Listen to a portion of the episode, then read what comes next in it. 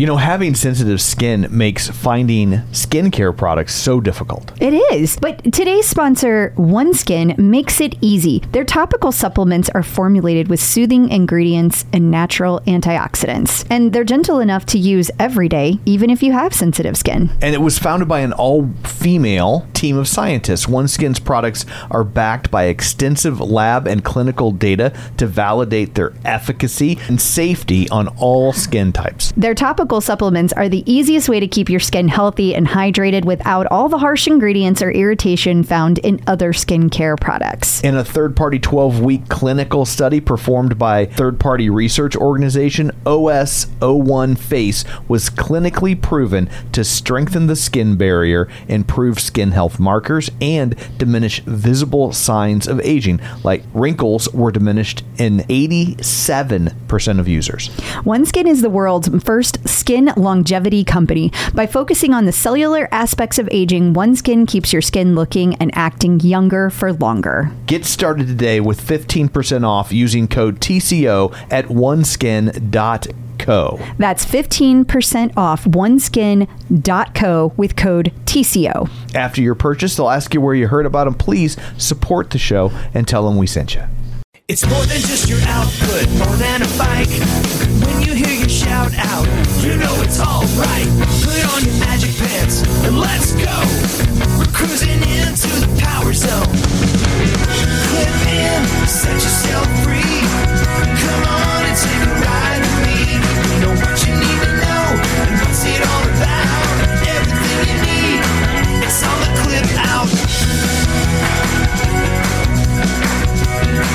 Welcome to the Clip Out, episode 66. This is Crystal O'Keefe. And this is Tom O'Keefe, 66, the uh, most important year in the history of music. Why is that? It's when the Monkees debuted. Of 1966. course. Of course it is. September Well, 12th if you're one if you're keeping score at home. Here we are. That's that's that. Yeah. I'm I'm still wrapping my head around the fact that Mike Nesmith had quadruple bypass surgery. I know, poor guy. He was doing a show and just all of a sudden's like, I can't do this. Thank goodness he's okay. I know. And thank goodness you've already met him. Yes. I snuck it in under the wire. Not as much as Davy Jones. Yeah. I oh, really stuck that one in under the wire, but yeah, so uh-huh. there. There's your Monkees news. That's what everybody's tuning in for. Absolutely. For me to prattle on about the Monkees. right? Isn't that yeah. what we do? Sure. So yeah, what uh, what do you got in store for people? Well, we're going to have an update on the Iron Man at Lake Placid that we talked about last week. Okay. Um, and there's an article that you found for everybody. And then we're going to have a couple of pieces of updates and news from Peloton. And uh, we're debuting a new a new segment, Yes, a, a new uh, a new source, a if new you will. source. Yes. Yes. Yes. And of course, we have our lovely interview with Allison Burton Parker. Oh, that's right. We were saying it. We got to say it f- fancy French Yes, you have to say it in French. Yes. I mean, not in French, but as the French would say. Right. Yes. Because she was in France when she recorded, Correct. And she. even though her leaderboard name is Hong Kong Hustler. it's it. Uh, you're it, going to hear, you're going to understand by the end. It will all be made clear. Just bear with us. yes. So, uh, shameless plugs. Uh, don't forget we're available on iTunes. You can go there, rate, review, subscribe. Uh, that's very helpful, and we greatly appreciate it. Also, you can check us out on Facebook at facebook.com slash the clip out or on our website theclipout.com where we post links to all the past episodes if you just want to stream them from your computer you can find them there like if you're at work and you want to listen to one you don't got to worry about downloading it or finding your phone or any of that stuff you're looking for an old recipe we mentioned those are up there Absolutely. uh, and if you wanted a clip out shirt You can do that too. hat A onesie. a onesie We got it all. yeah glow in the dark condoms No. no they don't glow in the dark We don't that would be condoms. crazy No condoms, Tom. okay Wrong podcast. No. So uh, none of that. So anyway, all sorts of stuff for you there. That's the long and the short of it. There's all of that fanciness. Yes, she is sighing and rolling her eyes at me. It's adorable. So uh, we've done all that. So uh, let's dig in, shall we? Yeah. It's time for news of the Pelican. Updates from the Lake Placid Ironman. Yeah. Okay. So I already kind of broke all this down for everybody last time, so I won't bore them with details. I'm just floored 140 miles, and they had 17 hours to get it done. Right. Okay. And uh, let me just say that all of our Peloton riders, not just the three that I mentioned last time, which was uh, Chrissy Blackwood, and then we had Chris Gallant and Tracy Paulson, but there were other people from the Peloton community that were there as well. Everybody finished within the 17 hours. Nice. So great job to them. Like, Tom, you can attest to it. I was on pins and needles. I couldn't even sleep till they all crossed the finish line. I know you were up late. It was almost ten o'clock. which is so silly. But it's hard when you have to get up and run at five. So like ten o'clock is late when It you're getting up at five. And it was past ten o'clock because It was like ten forty. yeah. So that's almost 11, thank you, on a weeknight. But at any rate, it was so like down to the wire for for Tracy Paulson and I'm not going to tell her story because what I'm going to do is what we're going to do is have Tracy come on the show Oh. and tell her story. It has to be a good story. it is a good story. She made it with like what seven minutes to spare. Uh, it might have been closer to 10, but it was pretty. It was down to the wire, And there were reasons. and there's a very good reason. It's Like- not just like if you're sitting there going, "Well, she did a slow Ironman." Yeah, Well, no. well, that's who cares. Like, no, no, no. No. It's a, it, it's, it. Yeah, it's insane. I am heartless and dead on the inside, and even I was like, "That's pretty cool." So uh, as soon as Tracy is home and like settled in, we're going to set up a time. She's going to come on the show. I've already talked to her. She's in, and we're going to have her tell her story. Um, and I'm just excited to hear all about Iron Man in general, like how it all works and all the details behind it. So that's that is coming. But I am so proud of all of our our past guests and our Pelotonia community that they all completed the Ironman. It was so cool to watch the live feed, and it would be like. Chris Gallant, you are an Iron Man. That's so cool. I believe it was technically Chris Gallant. yeah, they said it Ironman. wrong. They said it wrong. So you got to do it again. Sorry. I believe Chris said something along the lines of "never again" earlier this week. Now I don't know. He's he's feeling tired, and he also got sick as soon as he got home. Yeah. um, which is understandable. His body was in shock. Sure. And like, what the hell did you yeah, just do to they're like- me? it was your your body goes into like a, a refugee state. like, are we fleeing a war torn country? What are we doing? Yeah, I was. It was so funny that whole day because like. Got up early. They'd already started because they're on the East Coast. And then, like, I'm watching. I'm like, okay, well, they got done with their swim, and I'm like, and I've run around the house a couple of times and done some stuff. Well, okay, while they were doing an Ironman, we did a little Ironman of our own. Uh, we uh, we binged watched the entire the entire run of Big Little Lies from HBO. Yeah, so it's. I think I mean, it's pretty much the same. it, I mean, if you think about it, Right. Yeah. We Just we we need our own like medal. Right. It says seven hours. Yes, it's, shape, So- it's in the shape of a couch. But like that's the joke is like all day long I kept being like and so they've done this and I've been doing nothing all day. I couldn't believe it. They just kept going 17 freaking hours It's a lot. of movement. Ugh, I was in awe. It was very cool. I'm so proud of them. Yes. Congrats you guys. So there was another bug slash glitch. Yes. Yes.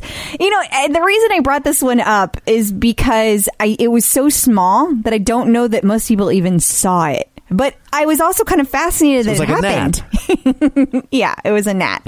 Um, one of our local listeners from here in St. Louis, actually, tell you the truth, I don't even know if she listens to the podcast. I just know that she's part of the Midwest group. Sure. And uh, it's it's Tiffany Kornman. So she messaged me the other day because she made the mistake of posting a question on the OPP. Oof. Yeah. Yeah. Yeah, she was. Has she come to yet?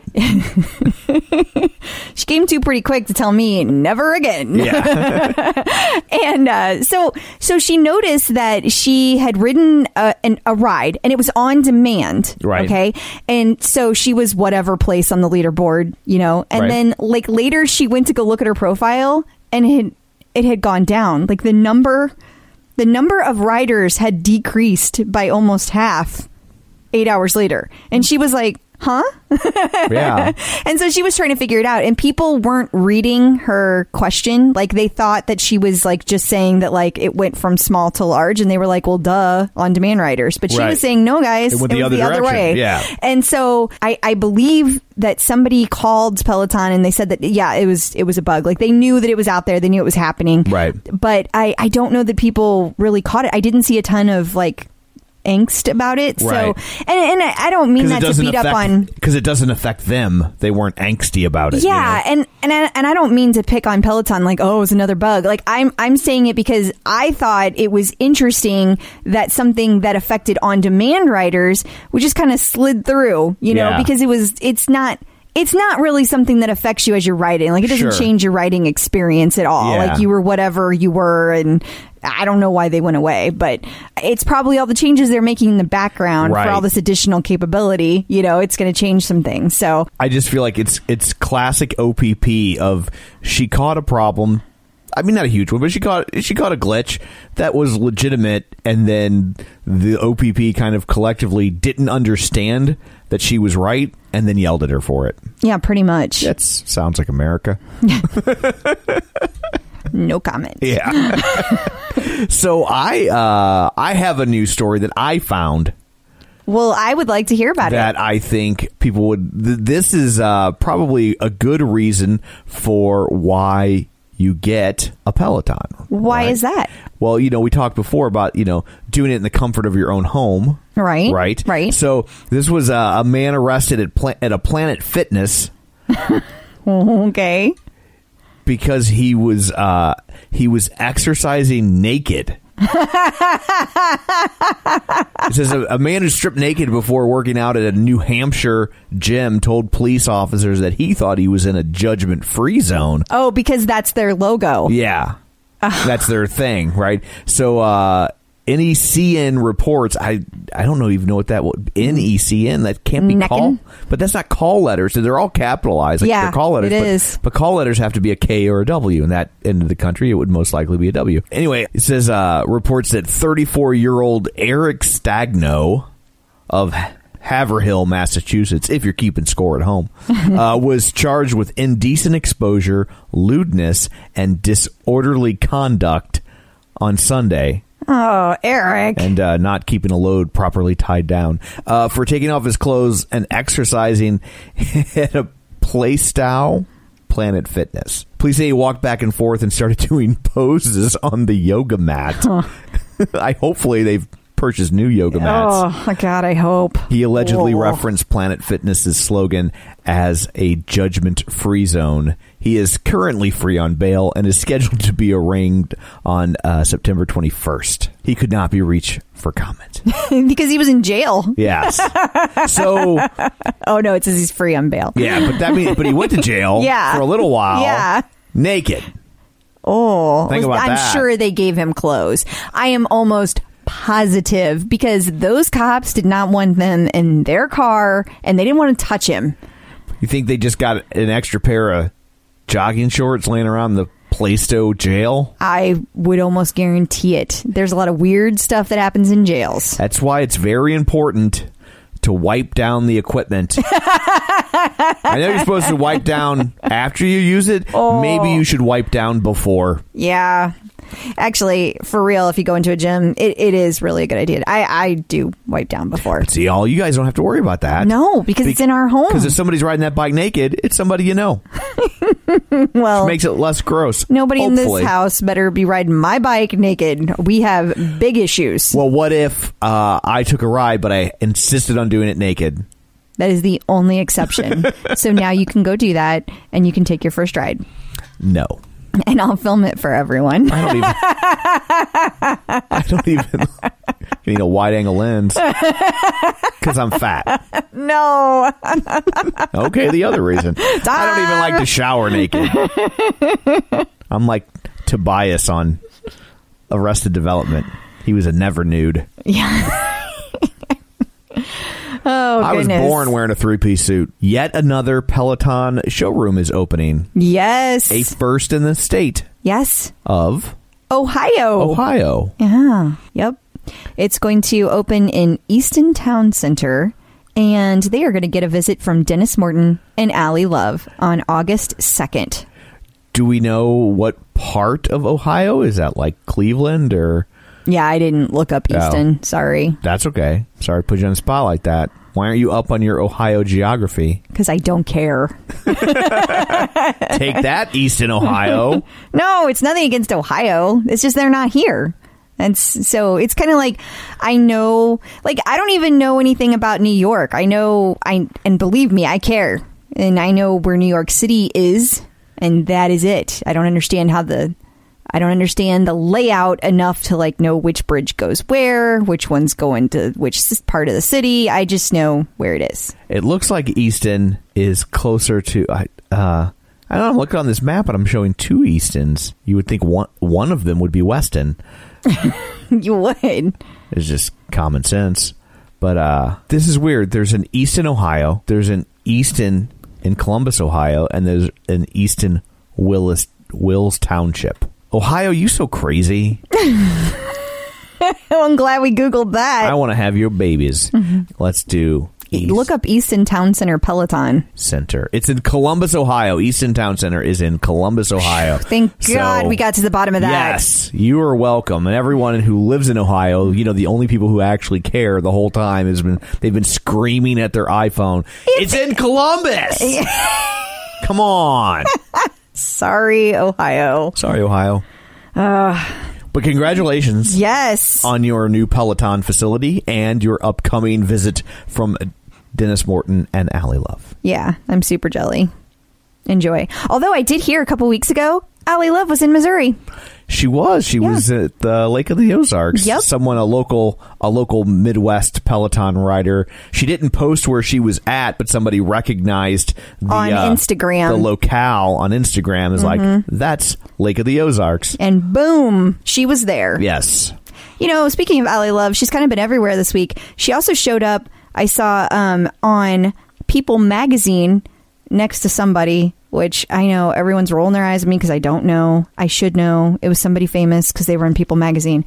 But at any rate, Allie Love was in the picture walking next to her, and it said so and so walking with their unidentified friend. And uh, and somebody spotted it on the Peloton page. and was like, "That's not an unidentified friend. That's Allie Love, MFers." That friend has been identified. Yes. So Allie Love's been everywhere. Look at that. More new tread instructors. Yes. I think they have one for every tread. Oh, don't get me started. So yeah, Have we counted up yet to figure out are there are there now more tread instructors than bike no. instructors? like it no. seems like there's a lot. there's lot. twelve bike instructors, and we're now including our new one at ten. Okay. So our new our new tread instructor is Bex Gentry. I saw her at a little bit of Texas open for Chase Tucker. No. I'm pretty sure I did. Yeah, I'm pretty sure you didn't. She's also from London, just like Oliver. So she's going to have a great, sexy female English accent. Interesting. Yeah, I'm a little jealous. Bex, she needs to stay away from you. I'm sure she's going to be like, oh. Yeah, I'm sure that was a oh. that was a real concern. So I heard, I heard through the old Peloton grapevine because we were, I was discussing my theory that maybe they were kind of amping up their their London facility, Sure. like they're training them here, and um, I heard that, uh, yeah, no, that apparently they're not planning on sending them back. I, I don't know about Bex, but specifically Oliver asked Peloton, and he was told, no, you're staying here.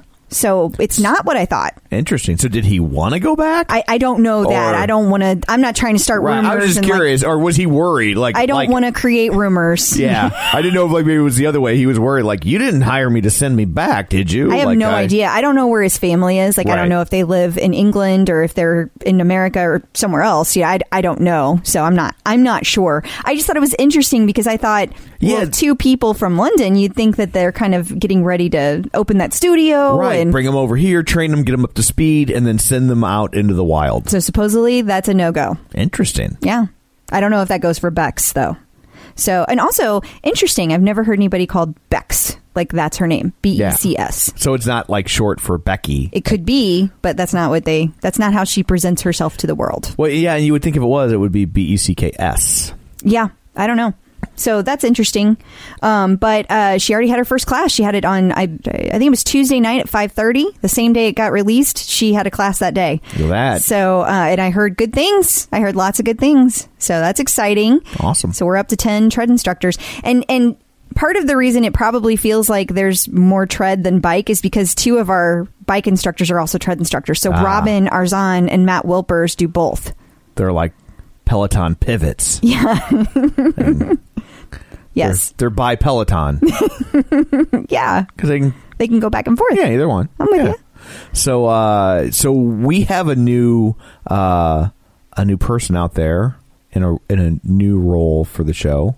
Our Peloton prophet Yeah. is what we're calling them. Yes. with a PH. Yes. They've uh, in the past correctly guessed multiple Peloton instructors just based on kind of clues that they surmised from various internet and social media platforms. Uh, it's all purely conjecture, what I'm calling conjecture size.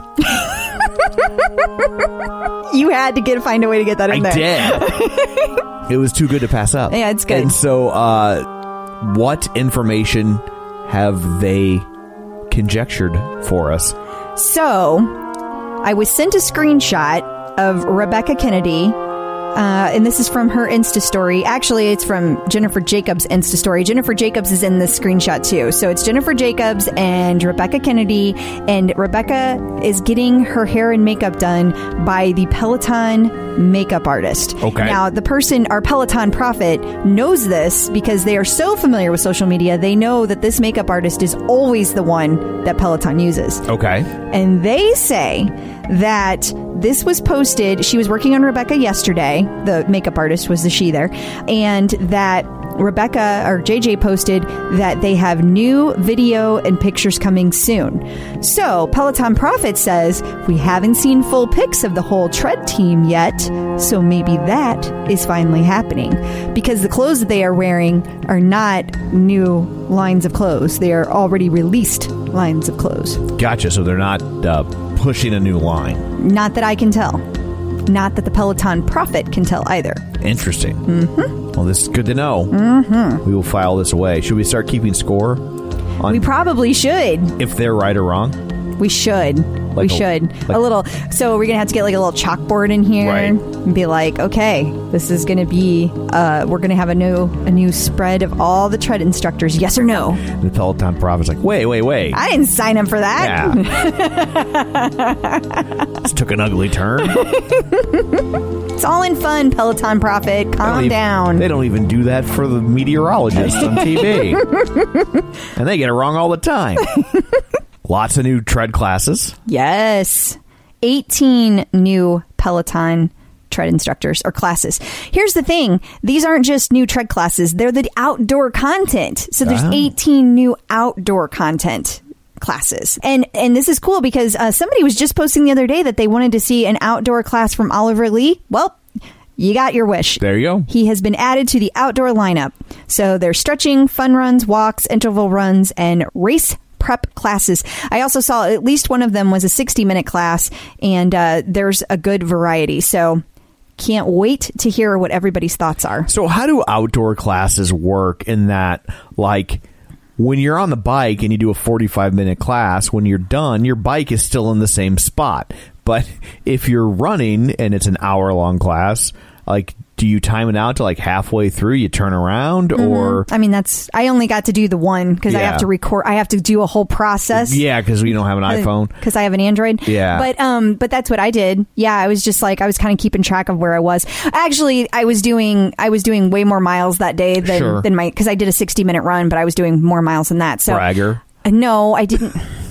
Anyway, so for me it was easy because I just kept on going. But Right. like, but I always kind of keep track of where where I'm at, like mile wise. So if like you're if you're a thirty minute mark, just turn around and come back. Yeah. So does the do they tell you like turnarounds halfway mark, or do you just you got to track that yourself? I mean, they kind of so the one I took every every class is set up differently, just like your bike class. So the one I took was um, it was Matt Wilper's sixty minute fun run, and what he did is he took four.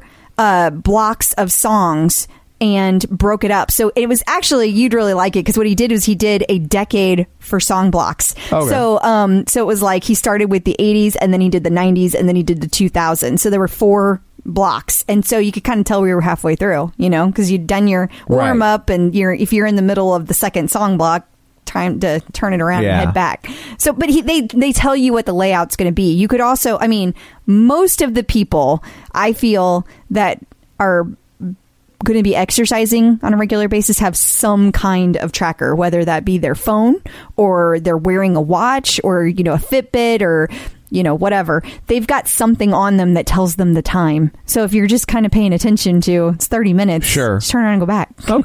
If you're looking to avoid carbs, it's always a challenge trying to find bread that fits in with your keto lifestyle. Right, because you want to make sure that it tastes good and you want to make sure it has good ingredients. So I think Hero Bread does both. Especially when you're in the store, you are overwhelmed with bread choices. Yes. And I've had other breads before that claim to have low net carbs, and you are certainly sacrificing taste, texture, size. Yes. None of that with Hero Bread. No, because sometimes on the ones that have the low net carbs, they have like no substance to it. It's like eating air. It is. And Hero Bread actually really tasted good and it felt like a solid piece of bread. Like I did not feel like I was giving up something. I was surprised at how big each slice of bread was. Here's the real test of a piece of bread.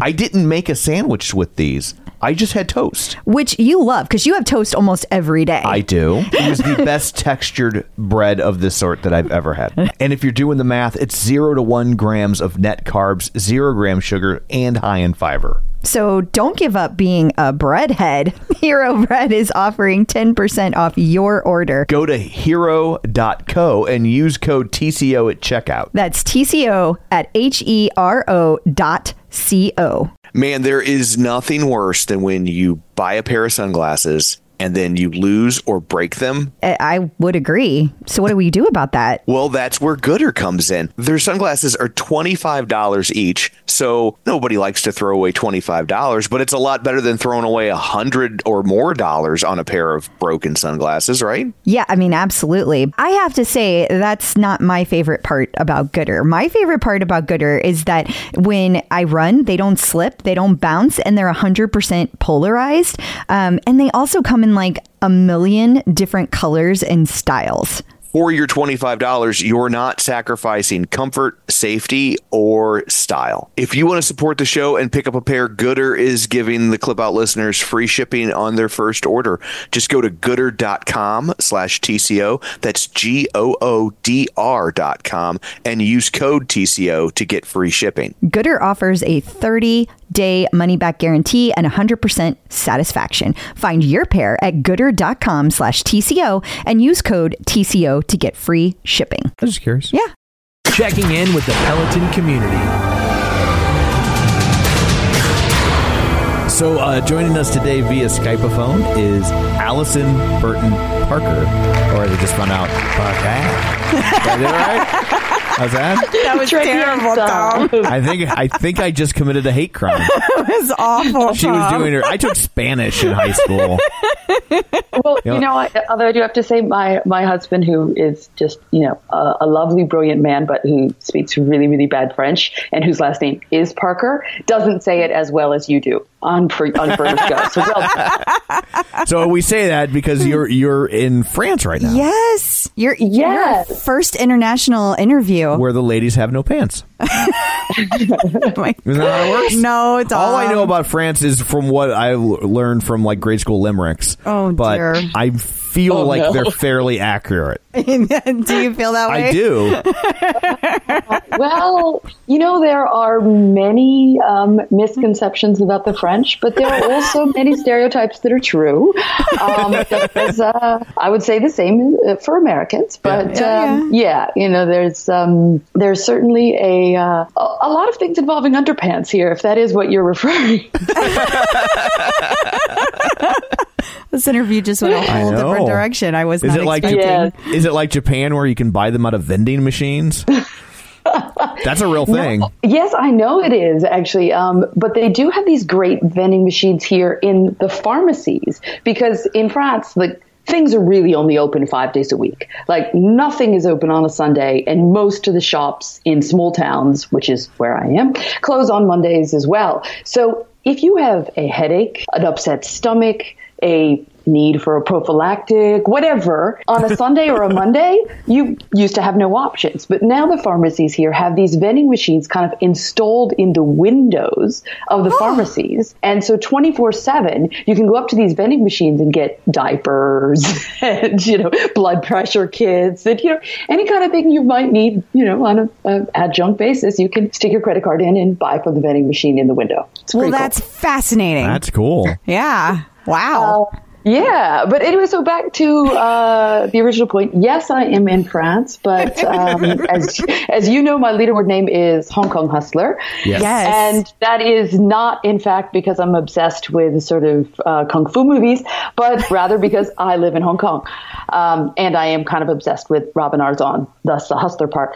Um, but yeah, I live the vast majority of the year, about eight months out of the year, in Hong Kong, and I spend the rest of the time in the Loire Valley in France. I, I, Poor thing. I need to understand how this all came like, to be. How do you get to a point in your life where you're you're one living in two like I, I- where like I guess let's back up. Where are you from Like, originally? yes, where were you born? Where'd I you was grow up? born in Connecticut, and I'm, Okay. I'm a New Yorker. Um, I lived, I've sort of lived all over the place, basically all over the U.S. Um, until I made the crazy decision to marry a Kiwi, um, and then he started taking me around the the world with him because New Zealanders just don't like to stay put. Um, and fortunately, I was I was fine with that. So um, several years ago, actually almost nine years ago now, um, he was offered a position in Hong Kong, and we were sort of like, ah, global financial crisis, kind of sucks to be in New York. Why not? Let's give it a go. We'll go for two years, and this is what every expat who goes to Hong Kong says: is oh, we'll stay for two years, and uh, we've been there almost nine now. Um, it's uh, it's it's pretty great. It's a really great quality of life, and there's so many sides to Hong Kong that exist that I never sort of even knew about when I sort of foolishly said, "Okay, yes, I'll move there." Um, and you know, one of I, I think one of the only bad things about life in Hong Kong is the weather. It's it's really hot and really humid for about five months out of the year, unbearably so. Uh, so that's a negative, except for the fact that it basically means no one wants to be in Hong Kong in July and August. So all of the sort of expat jobs kind of shut down because everybody leaves. Um, So we started traveling a lot in July and August and ended up at a wedding in the south of France one year. And Paris has always been my favorite city in the world. And we said, okay, well, we're, let's go and meet some friends somewhere in between this wedding and a weekend we had planned in Paris. And I sort of looked on the map and I thought, ooh, Loire Valley, that looks nice. Chateaus and vineyards and cheese. And, you know, hey, that looks good. So we came here for a week and rented a house with these friends and had a great time and really loved it. Came back the next year, did the same thing. Um, and um, the third year, we were sort of at the same time thinking about maybe trying to buy a house in Hong Kong. Uh, but one of the other really bad things about Hong Kong is it, it's essentially the most expensive city in the world, kind Yeah. of jockeys back and forth with London. Um, I mean, with Tokyo. And what you get for what your your money is just it, it's horrible. It's really really bad. And we we thought, oh well, you know, we want to buy our first place, and we're throwing away all this money on rent. We really should do this. And we looked at some places, and I was so depressed. I I, I actually went home and, and curled up in a ball and cried. Uh, so several months later, we're in France, and and I'm just walking down this street in this adorable little cobblestone village with a little guy playing the accordion, and I, I swear to you, I think I was eating a, a macaron at the time, and I stopped in front of the window, sort of Holly Golightly style, um, of this uh, real estate agent, and I happened to just sort of see this place, and I thought, well, that lo- that looks really nice, and I looked at the price, and I'm like, no, wait a minute, that is a bloody chateau, and it costs less than that shithole two bedroom apartment. That we looked at in Hong Kong last week. There's Wow. and so when my husband arrived a few days later, I said to him, you know, of course, after I had pumped him with like two bottles of wine, I said, you know, we don't don't know where we really want to live the rest of our lives, but we do know where we like spending our summer holidays. So instead of buying this house in Hong Kong that we are going to hate and maybe sell in a few years' time, why don't we think about buying a vacation house and, you know, see what happens? So uh, the best part of the story that's fascinating. The way you just like flipped the script on that. That's and and and I'm and scared to think how she's going to use this logic against me I uh, I have to say, I as a wife, that's pretty impressive. I'm very impressed with your. No, I, it's I've we, we also wound up living in New Zealand for several years uh, off off of a similar multiple bottle of wine strategy. So it's a trying to tactic in our house. Um, so yeah. So I guess the, the the best part of the story is that at that time neither of us really spoke French. I spoke like just enough to sort of order food in a restaurant and and realize that I didn't really speak any French. and so I you know go into this real estate agency and they're like, oh no, no one no one speaks any any uh, any English. And so we sort of thought about it for a day or two. And then we were in another village, and there was another real estate agent with also really cute houses in the window. And while I was looking in the window, the woman comes out and starts asking me questions, and I have that sort of terrified look on my face of, oh God, I have no idea what this woman is saying to me. and she sort of her eyes sort of looked at me knowingly, and she said, oh, would you like to speak French, uh, English? and I said, why, yes, I would. And so we we uh, made an appointment with her to look at a few things. We thought we'd buy a little house in the country and you know just have a little look to see what we could sort of get. And um, we the house that we currently have was the third place that we looked at. We never looked at anything after it. It was not at all what we wanted. It's a house that was built in 1764. It's a classified monument. It was a total nightmare, but the most beautiful thing. And it was just one one look at it. My husband and I said, okay, we're, we'll do this. This is what we want. That we can't. Like we we we left and we didn't buy it, and we thought about it and obsessed about it for a month, and eventually uh, managed to actually figure out how how to buy it. So so that was it. And the plan was we'd use it sort of like three three weeks out of the year, and the rest of the time we just sort of maybe rent it out. We we were really sure it was a really poorly conceived idea, um, but uh, yeah. So that was sort of the beginning of it, and then um, this is a really long story, isn't it? Um, we uh, so we started trying to renovate it. It was you know just it was perfectly livable. There were people living in it. It was just you know it looked like your grandmother had uh, exploded inside the house, and uh, so we uh, slowly started to try and you know renovate things. And the the effort of just doing one very small bathroom was enough to almost put us in divorce court. Um, and, the wine didn't work. I take it. oh no! And we, I think we at that point the wine makes it worse. like we, it really did and it just it was so it was it, because all the pressure was on me because i had you know slightly more french and and i was the one who had gotten us into this mess um, That- so that's the af- re- that's the real motivating fact because that was the first thing I thought is it's going to be like, yeah, this was your idea, lady. Oh yeah, oh, that's brought up. Oh, oh, so many times. I tell you. Oh, and uh, yeah, so we we basically destroyed our friendship with the only French-speaking friend we had, Oh, who was the one who was who was trying to help us on this project. And it was such a disaster. And I, I quickly realized that even though in Paris, you know, you can just turn up and and if you can say bonjour and au revoir, you're fine. You know, you don't really need to speak a- any French when you're in Paris. But in the countryside, you are completely screwed if you're A, a woman, B, an American, and C, don't speak French. Wow. Uh, so I said to my husband, well, obviously I can't do anything about the first two, but I could maybe work on my French. Uh, and at the time I was uh, working full time in Hong Kong at a job that, well, let's just say I didn't enjoy. And um, we were also trying to adopt a, a child. And they're pretty clear in Asia to tell you that if both parents work, you're, you're really low on the list. They really prefer one, one parent uh, to not be working. And so all these factors kind of lined up. And one night, again, after several bottles of wine, um, my husband said to me, "Well, you know what? Why don't you just quit your job? We can we can make it work without the money. We'll figure it out. And quit your job, enroll in full time language immersion school in France, figure out how to get this done, move us up on the adoption list, and stop complaining. So I did. Wow. I'm pretty sure I Wow. bought another bottle of champagne after that and said thank you.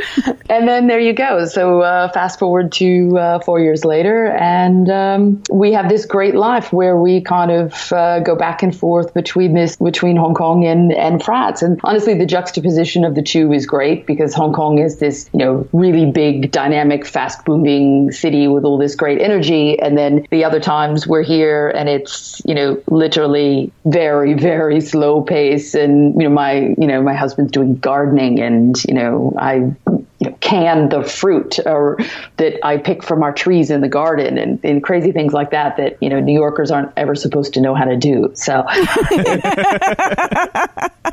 So did, were were you were you able to adopt the child? Did that all come to fruition? Yes. Okay. So exactly. So it, it all worked out as planned. Um, I uh, we adopted her in um, uh, 2015, and she is uh, four and a half now. She's actually in the other room. So if someone comes in screaming, you'll know it's her. and she goes She'll to be a screaming in bilingual- French.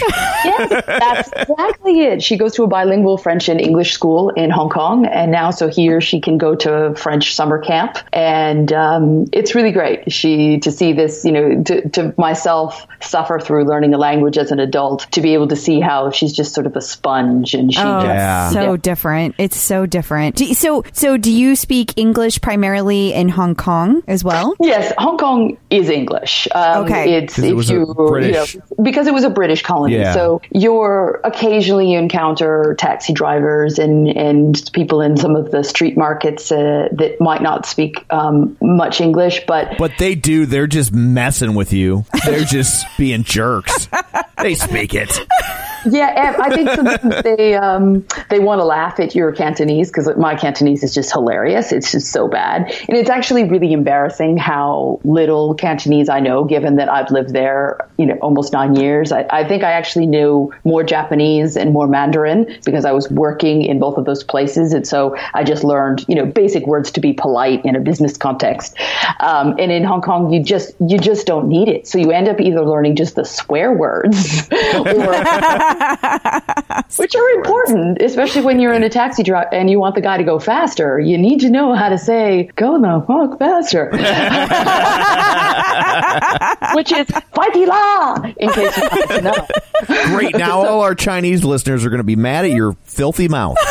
Yes, probably. Yes, probably. Although I'm, I do think that I am the only Peloton owner in um, Hong Kong. Um, if there's another one, I would love to know about it. Yeah, Uh, I think I, know think you're safe. I think you're safe.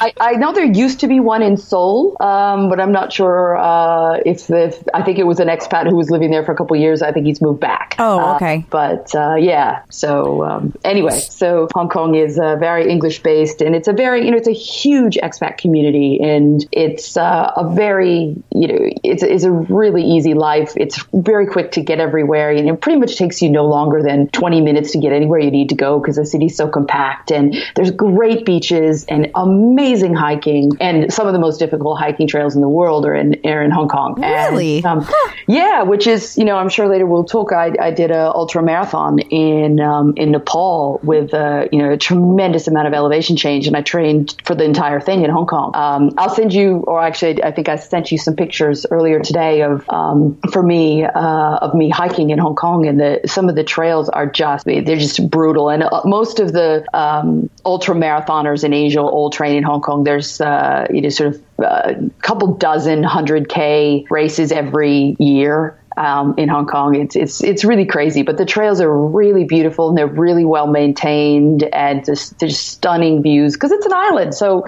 you're just you're running up and down these these these mountains and you just got amazing views everywhere you go. And uh, it's that was a big surprise for me. I had no idea when we moved there. I I thought it was just this incredibly compact city where I was just going to be staring out the window into other people's apartments all day long. And That's that's exactly what I was Yeah, same visualizing. You know, know, that's Yeah. that's why I just thought it was this crazy city and it was just really intense all the time. So I'm Yeah, the only- fascinated by this. Yeah, the only thing I know about Hong Kong is comes from Michael the Michael Douglas thriller Black Rain. That's all I got. That's, that's all you know about the world period is through pop culture, Tom. Starring Michael Douglas. It stars Michael Douglas as Mel Gibson. it's like a total like lethal weapon knockoff. I remember in the trailer played in theaters. I was like, starring Michael Douglas as Mel Gibson, and I was like, said it loud. I was like, whoops. People were. No, I didn't mean to say that there, out loud. There's been a lot of really bad movies uh, made in Hong Kong, and um, but there's also there's also been a few reasonably good ones. But yeah, it's it's a very surprising um, surprising place to live, and it you know our apartment one one side of the apartment looks out at the uh, the city, and we have a view of the city, and then a view of the water, and the other side of the apartment looks out is to, is literally because we're at the top of the hill, the mountains, so it looks like a rainforest outside our windows. It's just all greenery. Oh my gosh! Wow. Yeah, it's this great sort of juxtaposition. And, you know, when I first moved there you know, nine years ago, the air quality was a real problem. Uh, it's improved tremendously. It still could use some more improvement, but it's gotten so much better. And it's a, you know, from a, um, from a sort of natural experience thing, I can literally walk out my door and in five minutes, I'm I'm on this amazing hiking trail that goes up the peak, which is one of the the, the mountains, and, and I can do anywhere from an hour to a six hour hike. Okay, Um, I, I have to say, Hong Kong has not been on my list of like places I got to go, but you are making this sound amazing. And Tom, I think Oh. it just got added. in fact, I just posted the other day because I'm away for from my bike for two and a half months, and and I know she's in Hong Kong, just sad, so sad to be there, so alone. Nobody's using her, and I I posted on a couple of the groups that I'm a member of. You know, if anyone happens to find themselves for work in Asia and wants to come and use my bike, please do, and I do. I offer that if if, if anyone comes to visit and wants to, you know, have a Peloton ride, uh, you know, contact me on uh, on Facebook, and uh, we can uh, we can make it happen. It's a it's a great city, and I love when people come to visit because they're always sort of surprised by uh, by the the experience. It's it's definitely um, different than what what most people think. It's pretty. So great. I have a question. How how does one go about getting your bike delivered to Hong Kong? Pretty sure it was an Well, ordeal. Isn't that a magical question?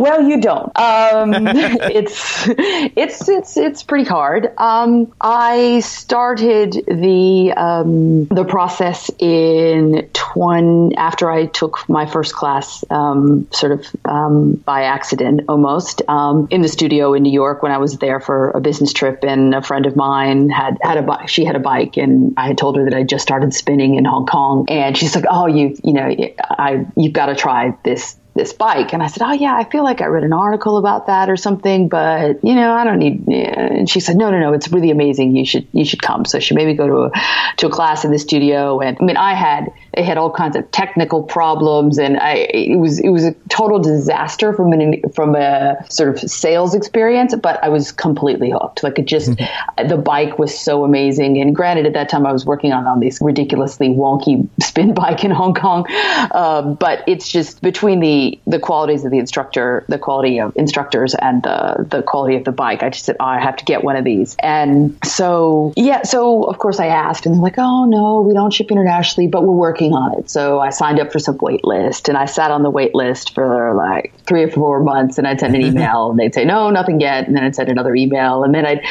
I, I posted on the OPP, um, which was, you know, back when you could actually get Sure. a helpful answer from someone on the OPP. now, I will say though, I bet even if you asked this today, you would probably get a helpful answer just in because it it seems like they seem to really recoil at a question they feel that they've heard a million times. You have a pretty Yeah. unique. You're is you're not she like would get an answer, but she would also get lots of sarcasm, and and and then she would probably get some kind of judgment, like, "Well, why do you even want to do that? Right. Like, why would you want to move it to Hong Kong? Don't why don't you want to live in America?" yeah, you're, you're probably right. What, what's wrong with you? What, what, uh, what, what, we're not good enough for you? No. Um, well, and I have, I can tell actually that some people do actually actually use the search function on the OPP because people would message me and say, "Did you ever get a bike? Because I'm looking to get one, or I'm moving and I want to take it in. So can you give me information?" Um, and in fact, I just recently started a, a, a Facebook group called the uh, Peloton Global Riders, which Oh. is primarily for uh, the riders that I've met sort of internationally and, and any riders who are riding outside the U.S. to have to like share their stories and ideas and just kind of create our a little bit of our own community because it's we're we're kind of all sort of outcasts. Um, because at the moment, I don't think Peloton really wants to, or it really isn't supposed to be talking about their international riders yet. So it's kind of a, we're, we're sort of a uh, subversive group, I guess. Which, you know, sounds, again, much more exciting than I actually am. But um, yeah, so someone on the OPP had had given me some information about using a freight forwarder, and so I had tried that. And Peloton was at this point, I guess, I th- I think my impression is that they got in trouble in some ways for music rights issues um, with international writers. Ah, that makes sense. because I was writing in the app at that point. I sort of was hooked on the on the app, and you would I would always take these rides, and you would hear rides say, you know, the instructors would say, "Oh, we've got people all over the world riding from you know riding from every corner of the world," or, you know, and they would always sort of talk about these international riders, and then all of a sudden it's up, and then I would sort of ask questions, and I wouldn't get responses, and it was so I thought maybe well, okay, so something's going on, and they had changed their policy so they no longer would ship to a freight forwarder. Oh, so. Yeah, so you have to have a U.S. credit card both for the purchase and for the subscription, which eliminates a lot of people, and then you can't ship it to a freight forwarder. So it it, it was it was quite a process, and I was still kind of emailing my guy in the New York studio regularly to kind of say, hey, any news on when this might happen? And um, I was starting to get a little desperate, and uh, so last year here, this last summer uh, in France, I bought this sort of wonky old spin bike and started using the app and got really addicted to the app. And so the it, it, by the end of the summer, I was just sort of like, you know, I kind of said to my husband, "There's just I." There's just no way I can go on without this bike. My life will just never be complete. No, um, but so It's like sort- of- cheaper than it- a house in France. well, and honestly, at this point, I had found a way to get it here, but um, per our previous conversation about some of the things that the French do well, one of the things that French do exceedingly well is taxes. Yeah. Uh, so even though I had figured out how I was going to get it here, the taxes and the duties on the purchase of the bike and the shipping costs, and then the taxes and duties on the shipping costs, we're just going to almost three to multiply the the cost of the bike by three. Wow. And then of course, if you if you use the bike internationally, it voids your warranty, and so I have like I would spend all this money and get this thing here, and there's a chance it won't work. Oh my And gosh. What would I do? And so my you know my my husband's very uh, linear, and he was like, um, no, you're not doing that. so we sort of kind of thought, well, okay, we'll we'll wait a little bit, and then when I came back to Hong Kong, I had discovered that my favorite spin instructors, um, uh, two of them, um, had left. One one had been seriously injured in a road biking accident, and the other one had moved away. And so there's only spin studio, two spin studios in all of Hong Kong, and one of them is is a bit like that spin studio in the U.S. You know, the one that shall not be named with the yellow with the yellow, Yellow, bike, yes. which is just not my thing. It just Right. not- is totally not my thing. Well, But and a lot of real quick, a lot of people don't know this, but on that side of the country, when you spin, you spin counterclockwise, so it's a lot harder. That's how that works, right? No. no. I'm pretty sure I'm right on this. You know, if on. that was true, boy, my output numbers would be so much better. that would be awesome. But yeah, no, yeah, unfortunately not. But yeah, so I uh, there was only I had no backup in studio, so I was suddenly just sort of, oh my gosh, what am I going to do? You know, and I said I'm going to figure out how to get a bike here to Hong Kong, and so um, so I did. It it it literally took a village, um, and. I I don't want to get in tr- I don't want to get in trouble and or ruin the system for anybody else by announcing it on this podcast. Fast. But if Sure. anybody is really serious about getting a bike in an international market and you want to know the tips, just you know message me and I'll I'll give them to you. Got it. Um, but it was a long process, and the bike arrived. Um, I was super psyched, and of course, you know there was a problem, and it, it- the bike worked, but the metrics and nothing else worked. So I was just you know, crying and wringing my hands and staying up, staying up until two a.m. to call customer service, and you know tried to figure it out. And eventually, I now have a bike at work. Um, it, it's um, it's a bit, I, I guess. Well, Tom, you might appreciate this reference. It's MacGyver. Yeah. I get it. I loved MacGyver. I've So, got some serious duct tape going on on this bike. so did when you were saying you had issues with the metrics and stuff? Is that um like did you just happen to get a bike that had issues, or is it because of your location? No, the location not a problem at all. Um, and I had done lots of research on that to to sort of make sure that that was actually going to be okay. That's never been a problem. Actually, what it is is the I have some damage to the connector in the back of the monitor where the cable is that connect the monitor to the bike. Um, and so at first we thought it was just the cable was damaged, and then they sent a replacement cable, and it still didn't work. And then so I was actually riding the bike with no metric. And then one day in one of like Robin's climb rides where I was out of the saddle and just really sort of yanking the bike around, all of a sudden the numbers appeared. And I thought, wait, what, what, oh, what's that? And so then I realized that there was just that the connector, if you would hold it in a very certain position, I, it would work. And Oh my so I eventually found out what that exact position was and I duct tape it into that position. My goodness, you might be more of a Peloton fan than I am. Like you, you are seriously dedicated. That I- I, you know, cannot and- believe the links you have gone through to ride the Peloton. Well, yeah, thank you. Um, I, I have to do the duct tape about every three weeks because it's so humid in Hong Kong. It just really doesn't stick on the, Oh, the yeah. plastic of the back of the monitor. So every once in a while, I'll get on a ride and I'll be, you know, sort of halfway through, and all of a sudden it'll drop out, and I'm like, oh man, you know. But it's uh, it's so much better than nothing. And you know, my husband said, you know, well, if it turns out you really use the bike all the time, maybe you can get a new monitor. And so the other the other day when I uh, sort of had a had a the picture of my um, of my month, you know, when you look at your you get your email with your recap of your stats for your month. I think my April month I rode every every day of the month, and so I showed it to him and I said, "Is this using the bike enough for you?" so See, um, that's yeah, not the so- direction I I would have recommended. What you should have done is is put on like a really like tight dress or something to show off how much shape you're in now that you've been riding the bike, and be like, I think I'm riding it enough. Yeah, I think I, I, I probably was in the, the same shape when I started riding versus Because she was already in such great oh, shape. okay. my numbers are much better, but I probably still wear the same size clothes, unfortunately. And he's also just not one of those people who would notice that very much, you know? It's, it's I know. I hear you. yeah. Oh, oh, Crystal, the, the similarities between your family and mine, it just, my husband also not riding the bike. Not, although I did get him on it one time. Okay, so he actually sat on it. no, he actually took a ride. I was, Oh. I, we, we had a bet. There was a bet again involving a couple of bottles of wine.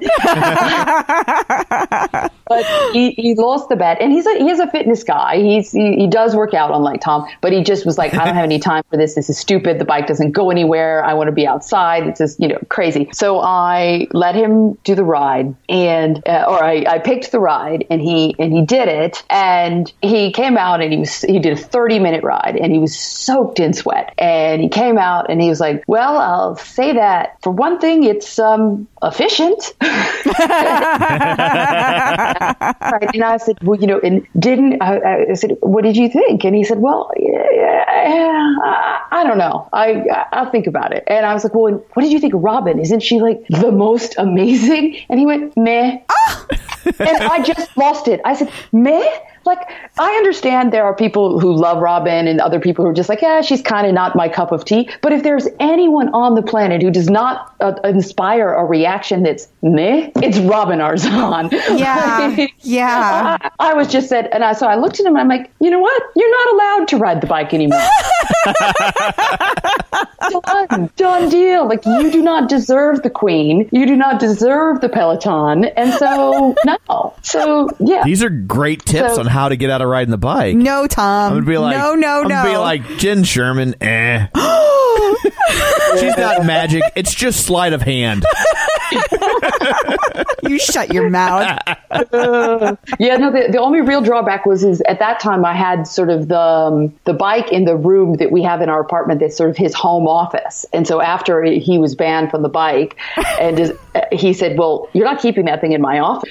So, I'm like, oh, no. so then I had to figure out where else to put it. Uh, and Hong Kong apartments are well, let's just say not large. Yeah. So it was a it was a bit of a challenge, but um, I actually uh, managed to take off some doors in a closet and install some sliding hospital curtains, and it just magically now sits hidden away in the corner of our bedroom, and it's it works really well. You are a persistent lady. Yeah. You're like you are not letting anything get between you and a uh, bike. That's amazing. No, and I even bought him these like extra special earplugs for Yeah. if if I really want to do the Tuesday Tabata ride, which is it it uh, no not Tuesday Tabata ride that's six p.m. There's another ride that I want to do sometimes. That's uh, oh no, it's it's the live DJ ride, which you know happens for me at 5:45 in the morning on a Saturday. Uh, but sometimes I really want to do it, especially if I didn't go out on a Friday night. I'm like, I can get up and I can do this ride live. Yeah. And but it's in our bedroom. So I bought him these like special earplugs that are made for sort of like construction workers who are doing jackhammering. And uh, the idea is that he can wear those and I can ride the bike. So it's, uh, yeah.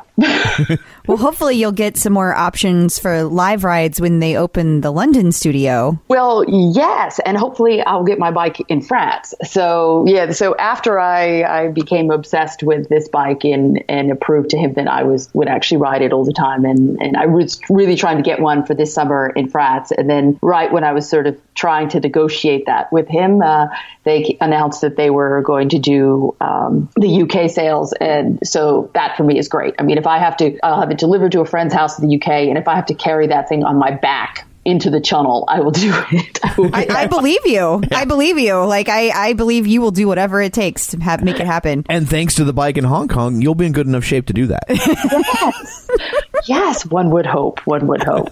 uh, yeah. So yeah. So there you go. Wow. that is dedication. Yes, it is, and and a fascinating story. So Well, it's, it's one of those things where you know I've been in fitness, all of like interested in fitness and active my whole life, and I know that when I find something that that really works for me and that really gets me excited to work out at seven o'clock in the morning, I need to do that. And well, in Hong Kong, the there it's an incredibly dynamic city and very modern in almost every way, but it's not a very big fitness city. Um, the the fitness is mainly for the expat communities, and though you only have you know a certain number of options in any space, and instructors tend to be not that great. And so when I discovered the app and really sort of started going through all the instructors and Peloton and the app, and I just was like, I can't go back. Can't you know? Once you get used to being able to sort of choose your music style and the length of your class and the kind of stru- instructor you want, and do I want to be yelled at or do I want to be inspired and all these things. Once you've done that, to going back to sort of you know, somebody's bad musical choice, you know, I, they, there's a lot of club dance music in in in the spin classes in Hong Kong, and I don't go to nightclubs in my real life. I don't need that in my spin class, you know. so it, it just became, you know, this is this is what what I uh, what I really need to do, and I think I've had so many friends come and use the bike, and I think I have a list of like ten people long. I'm going to be getting so many referral codes once they start selling in Asia. that's so awesome. Wow. You're gonna you're gonna buy everything in the boutique when that happens. I think I might already do that. So. And then they're probably like, no international shipping. Well, that's what. Well, this is the interesting thing is that's that's what freight forwarders are for, and Peloton will ship your merchandise to a freight forwarder, just not your bike. yeah, but but I get if they I get that they kind of have to put some controls around that if there's licensing issues. Exactly. Be- well, and I think it's also a damage and you know um, uh, sort of liabilities issues as well, and so that's Yeah. part of the reason I've decided I'll just wait until they ship them to the UK, and then uh, you know it'll all be it still won't be hundred percent legal because it won't be in France, but uh, it will at least be um, closer to being Yeah. legit. same same continent. yes, well, I can drive. I can. I'll, I'll. I'll drive it over. I'll. I'll take the train over, and then I'll drive it back. It'll be. Uh, it'll be fun. So, since you guys uh, travel all the time, uh, do you ever get back over to the United States and, and have you been to the studio in New York? Yes, um, I do travel all the time, and I do travel a lot. Um, I usually try to get to the U.S. about two times a year, um, sometimes three. One because my uh, my family's all in the U.S. and uh, they have a right to see their grandchild, and um, she has a right to spend time with them. And I still have so many friends, and I love to, you know, I love to go to certain restaurants and certain spin studios and things like that in, in New York. And I I just went to my first real class. Uh, I did ride 300 in the studio um, in April, no May. Oh, in that's so exciting. which was awesome. It was so great, and it was you know it was a DJ ride, and it was I you know the Friday night DJ ride, which is usually Robin, and it wasn't. And at first I was disappointed, and I was like, you know what, this is a gift. I am so lucky to get to do this. It doesn't matter who it is, and it was Matt Wilpers, and it was a great ride, and I had so much fun, and was literally the I think the worst output I've ever had, and I just but the best ride, like so so so much fun. I think I've done it like three times on demand, like a big dork. it's so much fun to do a ride at home that you did in studio. I mean, because it kind of like brings back that adrenaline rush and like um, it's it's just it's fun to watch. It's fun to Yeah, you, although yeah. I realized I was on bike eight and I could see sort of like some of the really dumb faces that I make when I'm. I had no idea. Thankfully, I don't have mirrors at home. And, and, and, and to all the listeners, don't buy a mirror in front of your your bike. You don't want to see that. You're funny. but yeah, so no, it was a it was a really great ride, and um, they're just they're great there. And I went and did a tread class afterwards. I was le- literally leaving the next day. I was in there for twenty less than twenty four hours, but I did a tread class the next morning, um, which was really awesome. Uh, it was really really great. And my husband did. He was like, no. you know, he said before I went, he said, there is no amount of wine that you can give me that will make me say it's okay to buy the tread. And there's just, I mean, no room for it. No, no, no room for it. Now, he's a runner, and I think if he would actually get on it, that he will, he would uh, probably maybe want one, but I don't know. So we'll, that's we'll the see. game I've gotta- plan. I got to work on that strategy for the uh, for the next time we're we're we're there together, so that um, maybe I can let him think it's his idea. it is a beautiful machine. It is gorgeous. yeah, it's uh, it really is. It's um, I I'm not a huge treadmill runner, um, but just the way you you you so intuitively and quickly can adjust the incline and the speed and everything. It's it's sort of I I, I was trying to explain it to him, and he runs on this this like old wonky treadmill sometimes in his office, and I said, you know, it's sort of like in in Hong Kong, I've got this amazing bike that's sort of like it's like the you know, the Peloton is like the iPhone 10, and in France, I've got this wonky old spin bike that's the equivalent of like the StarTAC flip phone. you know? And I'm like, it's just like that. So you need to get rid of the flip phone and get the iPhone 10. He, yeah, he, he didn't go for it. But No. I tried. I think that's a great compromise. You can have the, the bike in Hong Kong where you're pressed for space, and you have the treadmill in France. oh no, no, no, no. Oh, She wants both, Tom. yeah. She's like, we're not compromising. no. Shut your whore mouth, you O'Keefe. Like, you were not compromising the thing. You're getting both. I, I'm going to invite you to France, but now I think no.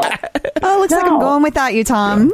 Yeah, but did I did I tell you who my neighbor is in France? You would No. enjoy this. You did this is why I was thinking I should invite you because my next door neighbor is Mick Jagger. what? What? Yes, if you Google the name of my village, it's the only thing that comes up is it's, it's basically where his, he has a little chateau here. He's had it for a long time, um, and it's literally just on the other side of uh, our property. So he's uh, he, he's here. He comes and goes several times a year. Um, I have seen him at the farmers market. Have not actually met him. But uh, my husband's c- kind of convinced that if we get some, he gets some of his friends and they go out in the yard and when like late at night and do like really bad karaoke Stone songs that like he'd just come over and say, "All right, come on, you know, let." but hasn't happened yet. Hasn't happened yet. I, I guess they they recorded uh, one of the albums in the basement. There's a recording studio of the chateau, and so a lot of the sort of old people in the village, well, which is ninety percent of the village, um, they've all met. You know, a lot of the guys because they would hang out in the only bar in the village when they were sort of you know uh, recording, and they would you know, kill time and wander around and Generally, I think. Cause, Oh my gosh, that's I amazing. I think they recorded Exile on Main Street in France.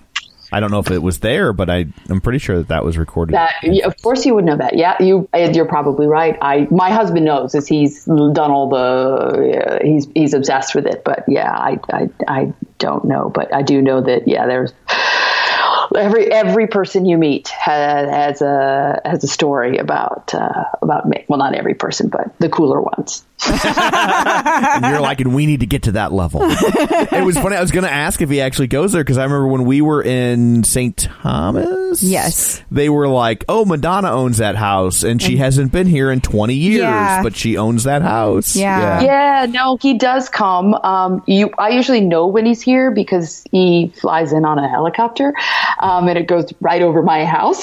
Sounds so about it's right. Quite loud. Um, but uh, yeah, he's he, he is here um, several times a year, and he's really one of one of uh, our friends is who's lived in the village for a very long time. Is is actually friends with him and every year when the stones play in paris he take he rents a bus and he organizes a bus for all the people who work at the chateau and like my friend who always goes on the bus he doesn't work for him but they're just friends and so you you know all the people that he knows in the area and he gives them all tickets to the show and buses them into paris and you know gives them this you know really great experience and Wow. he's- Wow. he's he's really well well loved uh, in the area, and I realize this has nothing to do with Peloton. So That's- sorry, we do that a lot. It's okay. That's okay. It's, it's, it's a fun story. It's It very is. cool. That's awesome. Yeah. Yeah, And uh, so- we are thinking about going to Europe next summer. I'm We- just saying. We're debating. Ah, I'll, I'll, I'll have the bike. See, I was trying to get uh, over. an I was, hour from an hour from Paris by train, so it's uh, See, I was- pretty easy to get to. I was thinking we, we should try and get there before she gets the bike. That way you can't try and bully me into getting on it. oh, I, I think it's clear what I can do with a couple of bottles of wine. Tom. But I don't like wine. He doesn't. I'm not a big drinker. No, and he only likes like girly frou frou drinks. Yeah, like I need something like served in a coconut or like maybe with an umbrella. Like that's the kind of stuff I drink That's not on the. surprising. It's, no, really it's not. not. It's It's, not. not, at The, all. the other way that I had realized that our families were similar was that yes, you, my husband also did not want to ride the bike, but that that you and my four year old share the same diet. Yes, I have no doubt she has wonderful taste. the difference is she'll grow out of it. That has We to be. hope. I always, I always think about that. Like when I, like if we go to places like like France or Italy, if we were to ever do that, like these places are so known for their cuisine, and I'm gonna totally be that American that's like, where's the McDonald's? Like I, and I hate to be that guy. Like I don't like it. I wish you've seen I me know I have. try to eat other things, and like I like. Terrible. I can't get it down. Like it's No, the faces he makes and the noises he makes uh, are just offensive. So maybe like, that's weight loss tactic. Just go places you know there's no food you can order. that's true. I will say, like when we came back from Mexico, I'm like, I- like if we go on a Disney cruise, I come back like 15 pounds heavier. We come back to Mexico, and I'm like, I'm flat. yeah, did okay. yeah. you know. So, so, um, do you have uh, any advice for people just getting their bike that does not revolve around shipping? Um, yeah, I mean, I guess, and I've heard this, you know, many people say this before, which is just try different instructors. You know, really just give everybody a shot. You know, I did one day, I did a pyramid where I just did like, uh, you know, a 20 minute, a 30 minute, a 45 minute, a 30 minute, a 20 minute, like a reverse ladder kind of thing of, of all of a bunch of different instructors just to kind of like try them all. And I didn't, you know, go full force in all the classes. I, you know, because I would have fallen off the bike, but, you know, just kind of just do everything you can to, to try the different instructors because there there are some instructors, like there's two I ride with all the time and there's a few that I occasionally take and there's some that I never take. But I know many people love those those instructors. And there's really is kind of something for everyone. And there are certain instructors that I know that if I'm not in the mood for my regular ride, I'm like, well, I can take this instructor's ride and I'm going to really like it today because I'm just in that mindset. And sometimes I'll pick it by the music. You know, there's, if, if you really just kind of, you know, want to do a theme ride with, you know, I did the Indigo Girls one uh, a few weeks ago and it's a super old ride and, and I, it made me feel really old to be doing it, but I knew every word to every one of those songs and I had the time of my life taking that ride. Like, Was- was Christine- So I felt really bad for my neighbors because I had on the wireless headphones and I was belting out those songs. Was it uh was that Christine that did Yes. that ride? I thought I thought that seemed like her type of music. That's why I was asking. Yeah, it was, and she's not an instructor who I take a lot, but it, you know, I it was honestly one of the like I I just I was like bouncing off the ground like for the rest of the day. It was just great, really great. and then there's lots of instructors who do different you know different themes, and so I think you know for new new people just just have fun. I mean, I've rec- I started doing some of the scenic rides, um, just kind of as like I would do the 15 minute scenic rides after I had Hang to on, cool down. hang on. Don't you have enough great scenery in your life? like that just seems like you're rubbing it in. Well, okay, but so yeah, actually, here's the reason. I did it. I feel like here's what I think you do. You live in the south of France and then you do scenic rides for like Dubuque. Um, no, eh, yeah, that no, I wouldn't do that. Uh, I was actually, um, I did it because I, um, someone had posted something on in one of the groups about doing a scenic ride and loving it so much that they got inspired to go to that area uh, for vacation. And I was in a situation where I have, you know, at the end of this summer, I have a week between when my family, le- when my husband leaves and um, all our guests are gone and I'm going to the U.S. Um, with my daughter, but I've got like a week in between where I could actually go somewhere. And I thought if I could go somewhere, you know, sort of by myself in Europe, you know, I need to kind of be able to take a train there. So where should I go? And I thought, you know what? I'm going to do some scenic rides. And That's a good way to sample. Yeah. uh, and I did. And I was like, ooh, Amalfi Coast. That looks great. And I thought, well, I already knew that that would be great. You're going to really learn Dubuque, aren't you? anything there, but it was really nice. Uh, but so yeah, it, it just you know there's so many things with with the bike that you know they, and they just keep introducing more and more and more features, and it's just it's it's yeah it's pretty amazing. Yeah. It is. It is. Peloton rocks. Yeah, it really does. You know, I did not, I was not a spinner. I've never really been a spinner, actually. Um, I, I went to, in the, like, in the mid 90s, I was, was shooting a television commercial in LA and somebody on the set said, was like, oh yeah, come with me to this class, this exercise class. And I was really into exercise at the time. So I'm like, sure. So I went to this class and it was the Johnny G's spinning class. And, and I was, you know, the original like spinning guy. Yeah. Yeah. Wow. I was like, that was really bizarre. Like, it, you know, I was pretty young at the time, but I, it was, it was, and I, but I was in really good fit, you know, fit shape. And uh, it was really hard class. And he's this sort of like crazy South African guy. And, you know, it seemed really exotic and sort of random, but I really enjoyed it, but it wasn't kind of available anywhere else. And then as time went by, I never really never did spinning. And then I uh, was living in Seattle and I got talked into doing sort of one of those sprint distance tries, little short triathlons. And um, my, I had such a horrible experience with the bike that after that, I, I, I didn't get on another bike for uh, like almost 20 years. Oh my gosh. Well, no, and it wasn't. You know, I was I was laughing a few episodes ago when you had Chrissy on, and she was talking about her triathlon experience, and you know, she got in the open water and and and couldn't see, and you know, had this just horrible swim, and and and just quit, and then went back and started retraining, and went over. You know, I had the same experience. I had a horrible swim. I couldn't find my bike. I like got a like I had a tire problem on my bike. Then I had an accident on my bike, and Oh my was- gosh. But it, and that was fine. But it was just one of those things where it, you know, a lot of people when they do these, you know, one triathlon, they'll say you're either going to do one and you'll be hooked, or you'll never do another one again. I was definitely you'll never do another one of them again.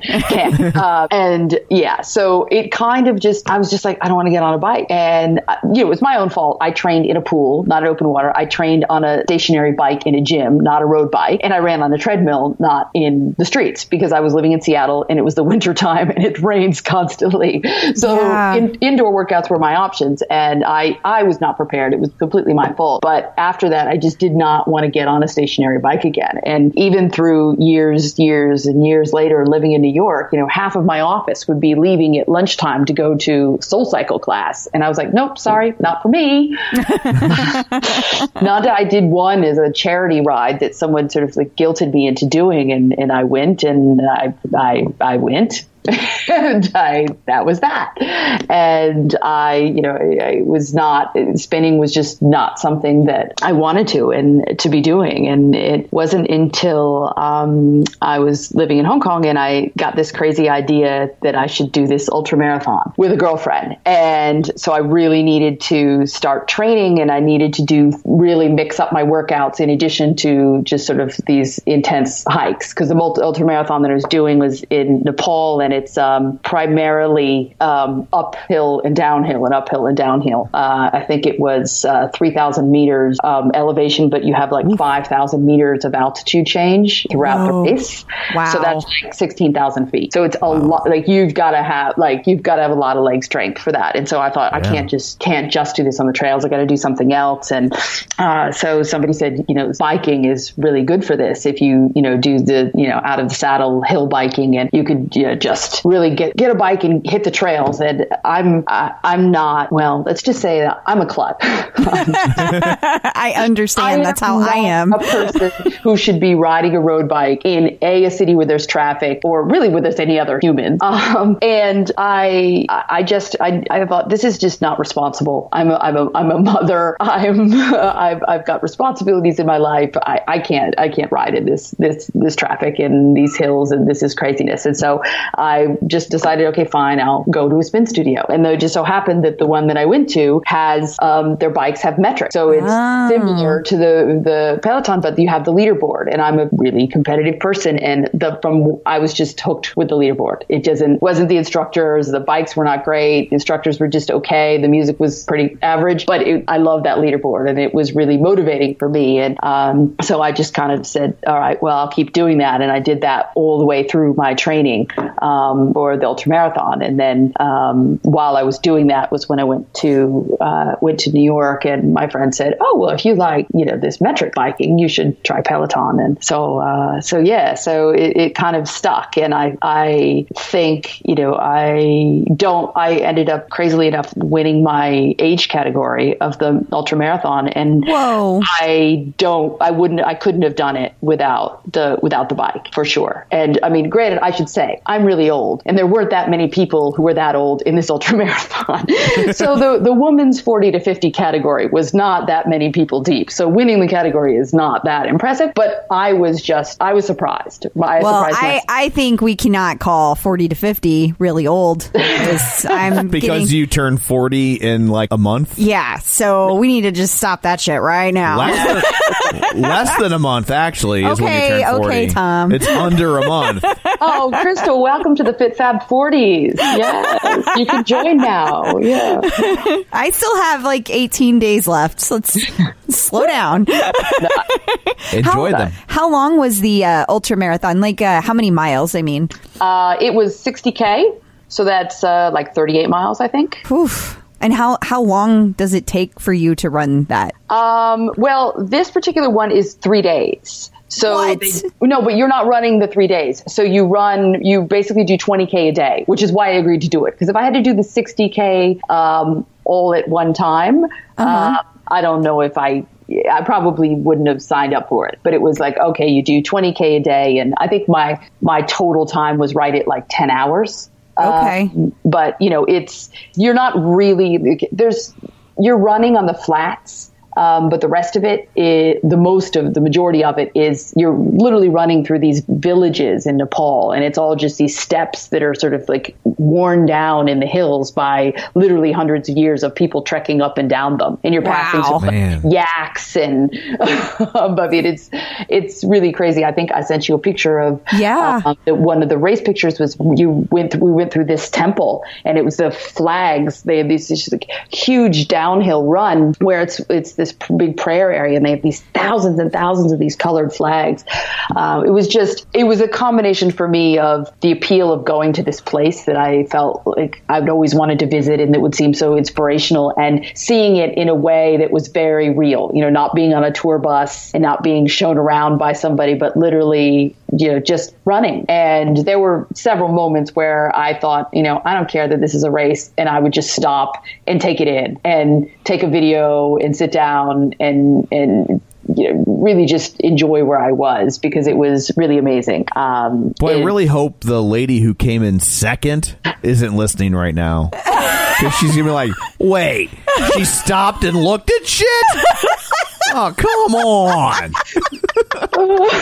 well, okay, so I will admit this. The woman who came in second was my partner, the person I went to do the race with. And I'm pretty sure we were pretty neck and neck going into the third day. I was quite, I was a little bit ahead of her, but there was a chance, you know, she could have, she could have beaten me. And, but she got lost. Oh, she was looking around a Yeah. little too well. She, she missed the last, she missed one of the sort of last turns, and, and I knew she was not that far behind me, and I passed the finish line. And about 20 minutes later, I was like, you know, she was only like five minutes behind me. What is, you know, what happened to her? Where did she go? And it was this really uh, sort of kind of wacky, uh, wacky thing. She missed a missed a little flag that that directed her in one direction or the other. But so yeah, I kind of won by default. But thanks for pointing that out. That's what he does. Yeah. That's what he does. But her, your friend uh, met a very cute Sherpa, and they're living very happily in Nepal. Uh, well, we, we went to a nice little spa resort for a few days afterwards, and I think I did You buy her a, a massage to kind of, you know, say sorry. well, that does that. I would. I think that sounds acceptable. That Yeah. sounds like a good good way to finish that up. Totally. Well, thank you very much for uh, taking the time to talk to us and sharing all these wonderful stories with Yes, us. Yes, thank you so much. Sure, no problem. It was really, uh, really fun. I'm uh, so, so happy to be part of this, uh, this really amazing community. And it's just, you know, if you get involved in the, the groups online, it's just so, uh, it's, it's really motivating. I mean, there are days when I think, you know, oh, I'm not going to do it today. And, and you see something that someone said and you think, oh God, or something that someone's going through and you think, Jesus, that person's doing that. And like, all I have to do is just like down this coffee and get over it, you know, and it's a it, it's a pretty great community and I can't wait to see what what the new product is going to be for next year and all the things that they're going to keep bringing us. It's just it's fantastic. Well,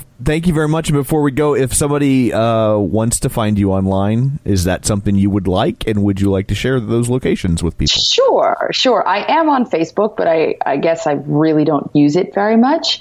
Um, I I did, as I mentioned, just start the um, Peloton Global Riders page, um, so you can uh, search that, and if someone wants to message me there with any questions, they can do that. Otherwise, um, my Instagram is a Burton Parker, uh, and my Instagram is basically sort of like a travel log of places I'm going and things I do because I just travel too much, and it's a great way for me to remember it um, when I've when I've gone places. But um, yeah, and if anyone comes in, um, comes to Hong Kong and uh, wants to check out uh, riding in Hong Kong, uh, send me a message.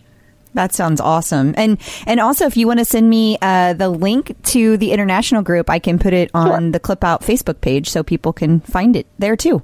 Great. Cool. Well, All right. thank you very much for uh, taking the time to talk with us. Yes, thank you. And again, happy birthday. Okay. Thank you. I forgot, but thanks for making me feel older yet again. All right. Thanks, guys. Bye. Bye. Talk to you later. Here's today's recipe for success. So my guess is Allison's recipe: French toast, No, it's a good guess. French fries, No, French. I don't know, a croissant, a baguette. no. You know my thing with baguettes. They irritate yes, me. yes. Every movie, when somebody's coming back from the grocery store and they're carrying a bag of groceries, there's always a baguette sticking out. Always. people don't buy that many baguettes. They're not that universally loved. You go to the store in the in the bakery department, they're going to have like six baguettes. But if you looked at a movie, you think every son of a bitch that went to the grocery store bought a baguette. On top of that, in addition to that, the baguettes at the grocery store are typically wrapped in some kind of paper or plastic. That's true. They never are in the movie. They're always bareback in those baguettes. they are. Yeah. Yeah. So, uh, what, what what recipe does Allison have for us? None of those things. None of those She things. has she has a vegan chocolate avocado pudding. Why would you ruin chocolate like that? So she she says this is one of her all time faves, and she's a chocoholic. So I understand Allison because so am I. She says that this is the perfect thing when you only have five minutes and you really need or really want. But I feel her. I totally understand a chocolate dessert. And I've never seen you want chocolate. I've only ever seen you need it. Goddamn right. And you actually, she says, do not taste the avocado. She says, I swear if you I- gave it to Tom Nah, and called double- it regular chocolate Nope. pudding, he'd like it. Maybe not as much as I suspect he might like jello pudding cups, but still. Every time, I've never understood this. People are always like, oh, you can't even taste it. Why is it in there? because you have to use something to make it. Like you, you have to use something as the base. Like you can't just like pour cocoa on it and be like, there's your pudding.